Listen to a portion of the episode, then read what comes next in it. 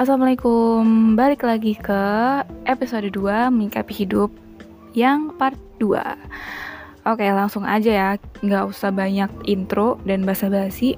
Kita langsung ke section yang keempat yaitu Ways to reinforce the life goals.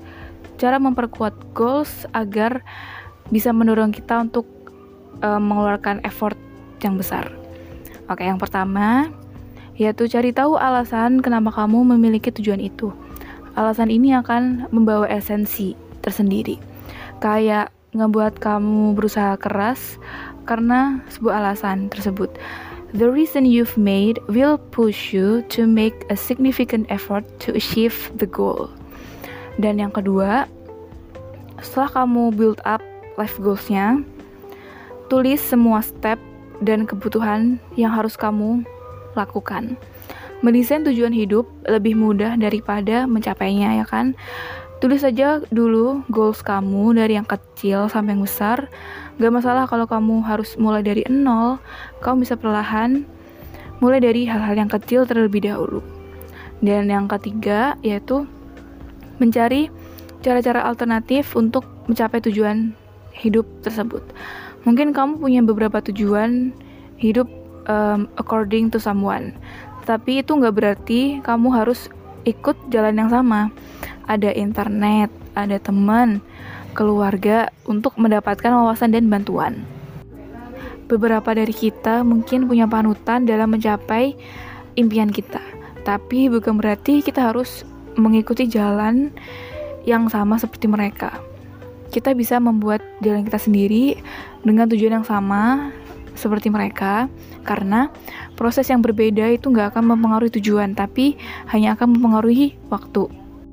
Jika kamu udah bikin life goals terus tiba-tiba something happened yang buat kamu mau nggak mau harus mengubah life goals itu ya udah berarti kamu harus ubah dan kamu harus revisi life goals itu. Kamu bisa ngecek life goals kamu setiap sebulan sekali agar tetap update dan stay on track Beralih ke section 5 dari 6 section. Section 5 ini aku kasih nama The Relation Between Life Goals and Future.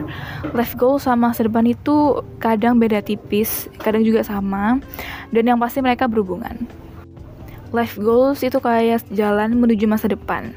Semacam tumbuhan yang ditanam dan hasil panennya itu sebagai bukti atau perwujudan dari proses pertumbuhannya. Um, ibarat gini, tumbuhannya itu sebagai rencana life goals kamu. Terus proses pertumbuhannya itu merupakan rangkaian proses yang kamu lakukan dan hasil panennya itu sebagai masa depan kamu.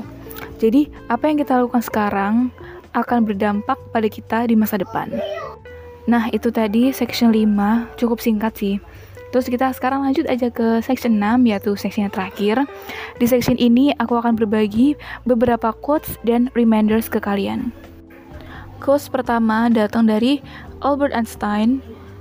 Beliau bilang, "If you want to live a happy life, tie it to a goal, not to people or things." Maksud dari quotes ini yaitu fokuskan pada goals kita dan kepada diri kita sendiri si pembuat goals tersebut memahami dan mengenal diri sendiri itu nggak bermaksud untuk membuktikan bahwa kamu itu egois. Sudah menjadi tugas kita untuk bisa mengontrol sikap serta menerima emosi dalam diri kita agar dapat memberikan manfaat dan dukungan bagi orang sekitar kita. Quotes yang kedua datang dari penemu Apple yaitu Steve Jobs. Dia bilang, The people who are crazy enough to think they can change the world are the ones who do. Artinya, orang-orang yang cukup gila untuk berpikir bahwa mereka dapat mengubah dunia adalah orang-orang yang melakukannya.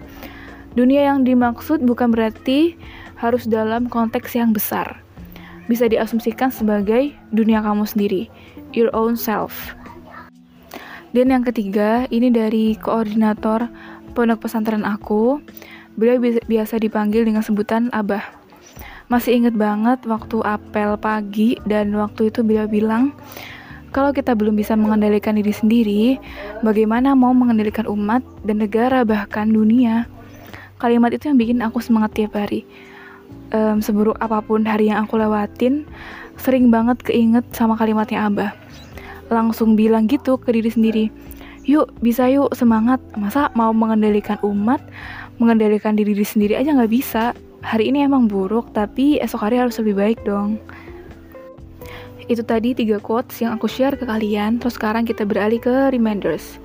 Aku ada sedikit, tapi mungkin ya agak banyak gitu buat kalian. Yang pertama, yaitu jangan lupa untuk mengapresiasi diri kamu dari hal-hal yang kecil. Gagal berkali-kali itu nggak menunjukkan bahwa diri kamu adalah sebuah kegagalan. Itu hanya satu bagian kecil dari um, kehidupan kamu. Ambil pelajaran dari kegagalan itu untuk bekal ke depannya agar bisa lebih baik. Terus yang kedua, uh, fokus pada hal yang berada dalam kendali kamu. Jangan fokus pada hal yang di luar kendalimu. Kita menetapkan tujuan untuk diri kita sendiri. Tetapi tujuan itu adalah hal-hal yang berada di luar kendali kita sebenarnya. Jadi jangan fokus sama goalsnya, tapi fokus pada behaviors atau tindakan yang kamu lakukan untuk tercapainya goals itu. Karena tindakan atau perilaku tersebut adalah hal-hal yang berada dalam kendali kamu. You can control your behaviors, not your goals. Dan satu lagi, goals mengharuskan kita untuk berpartisipasi dengan orang lain. Oleh karena itu, mereka berada di luar kendali kita. Jadi, jika kamu menghabiskan terlalu banyak waktu untuk fokus pada tujuan, kamu gak akan pernah mencapainya. Fokus pada apa yang bisa kita kontrol, jangan pada apa yang di luar kendali kita. Oke, sampai di penghujung episode kali ini yang sangat panjang. Um, sengaja aku bagi menjadi dua part karena aku nggak mau kalian overthinking, jadi aku kasih jeda untuk istirahat.